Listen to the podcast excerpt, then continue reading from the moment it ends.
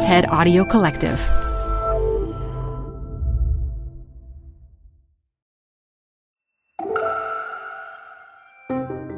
I'm Elise Hu. You're listening to TED Talks Daily.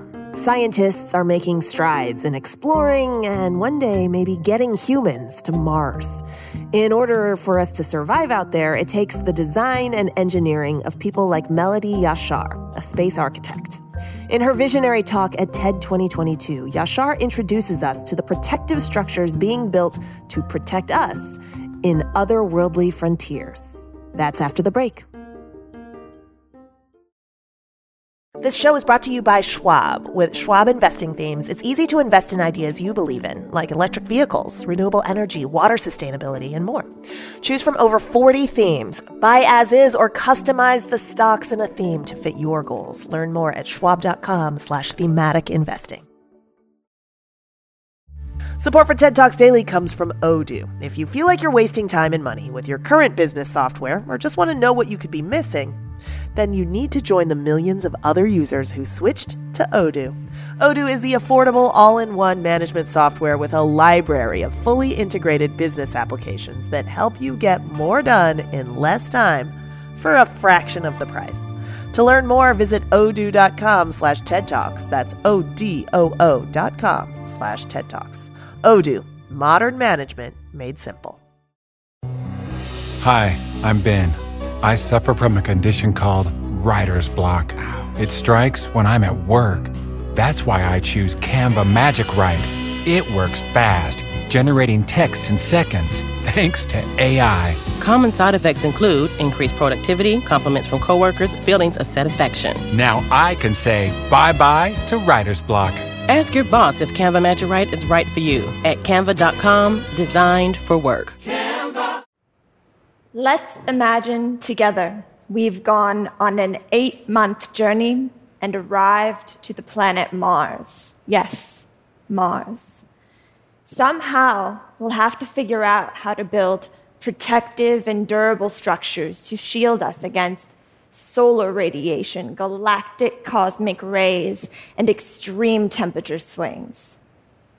On a Mars mission, there's only so much that we can bring with us from Earth, and it's prohibitively expensive to launch tons and tons of construction materials into space. So, to realize a pioneering habitat that progressively grows, adapts, and expands into a permanent outpost, we have to think differently about how we build. These habitats and the robots that build them will enable humanity to thrive off world. I am a space architect. I design and conceive habitats supporting human exploration in deep space, like on the surface of Mars. Not only do I design spaces for optimal crew health and performance, but I also investigate what these habitats are and how they're going to be built. Now, Mars is so far from us that communications delays can take up to 22 minutes one way to or from Earth.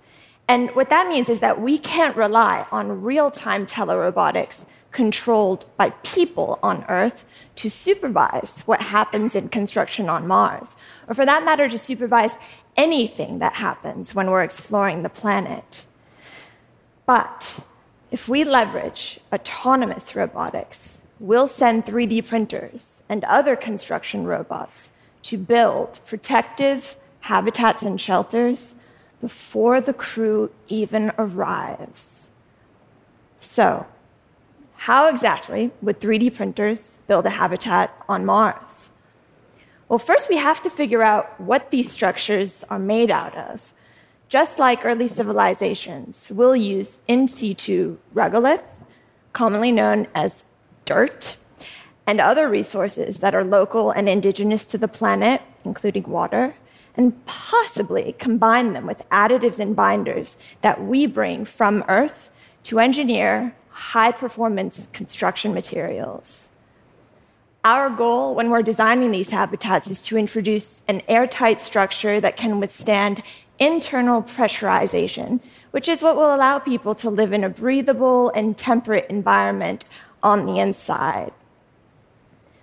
The robots that we deploy on Mars will need to perceive and interpret the complexity of a construction site in order to sequence and choreograph different types of tasks.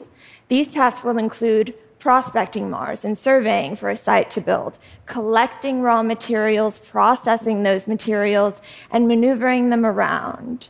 Some of these bots might resemble the character WALL-E, except, you know, not so cute. Once the site has been excavated and foundations are printed, these structures are manufactured layer by layer by layer. And as construction progresses, pre built and pre integrated hardware like airlocks or life support equipment brought from Earth are inserted into the print until finally they're sealed at various connection points. To do more than just survive in space. We need to create environments that positively contribute to well being for months and years into the future. And as more civilian astronauts travel to space, it's important that our environments are more than the tightly packed mechanical interiors of the International Space Station, which today represents the state of the art for long duration human life in space. We also want to incorporate practical architectural elements such as access to natural light through windows and greenery.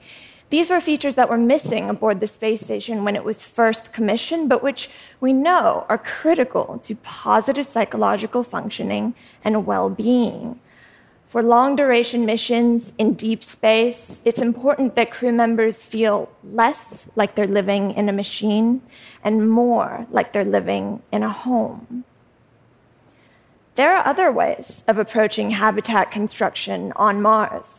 Hard shell or inflatable structures may not provide the radiation protection that we need, and living underground in lava tubes doesn't quite support direct surface exploration on the planet.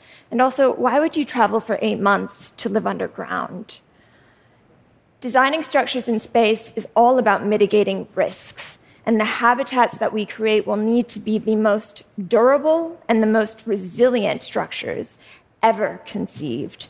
Future off world surface habitats will be self regulating and self maintained structures to support the crew members while they are there, but also to operate autonomously when they are not. Before we send anyone to Mars, we need data to answer some very key questions about human health, safety, and to validate each of these construction activities. Fortunately for us, we have a test bed and a proving grounds much, much closer to Earth. That's our own moon. Today, we're working with NASA to demonstrate how we'll 3D print infrastructure like landing pads, roadways, and eventually habitats directly on the lunar surface. The moon is a critical pit stop to refuel, resupply, and serve as a general platform for vehicles traveling to deep space. And we'll use the technologies establishing a permanent human presence on the moon to travel to, from, and operate on the surface of Mars. What else are we doing to advance the viability of 3D printing for building in space?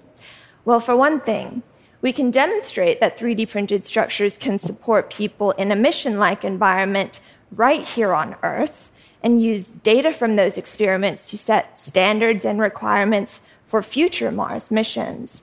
This is what we did in designing and building Mars Dune Alpha, a 3D printed analog habitat at the Johnson Space Center in Houston referred to as the Crew Health and Performance Exploration Analog. That's a really long name, I know. This structure will house four volunteer crew members simulating a one year mission to Mars, including a 20 minute communications delay.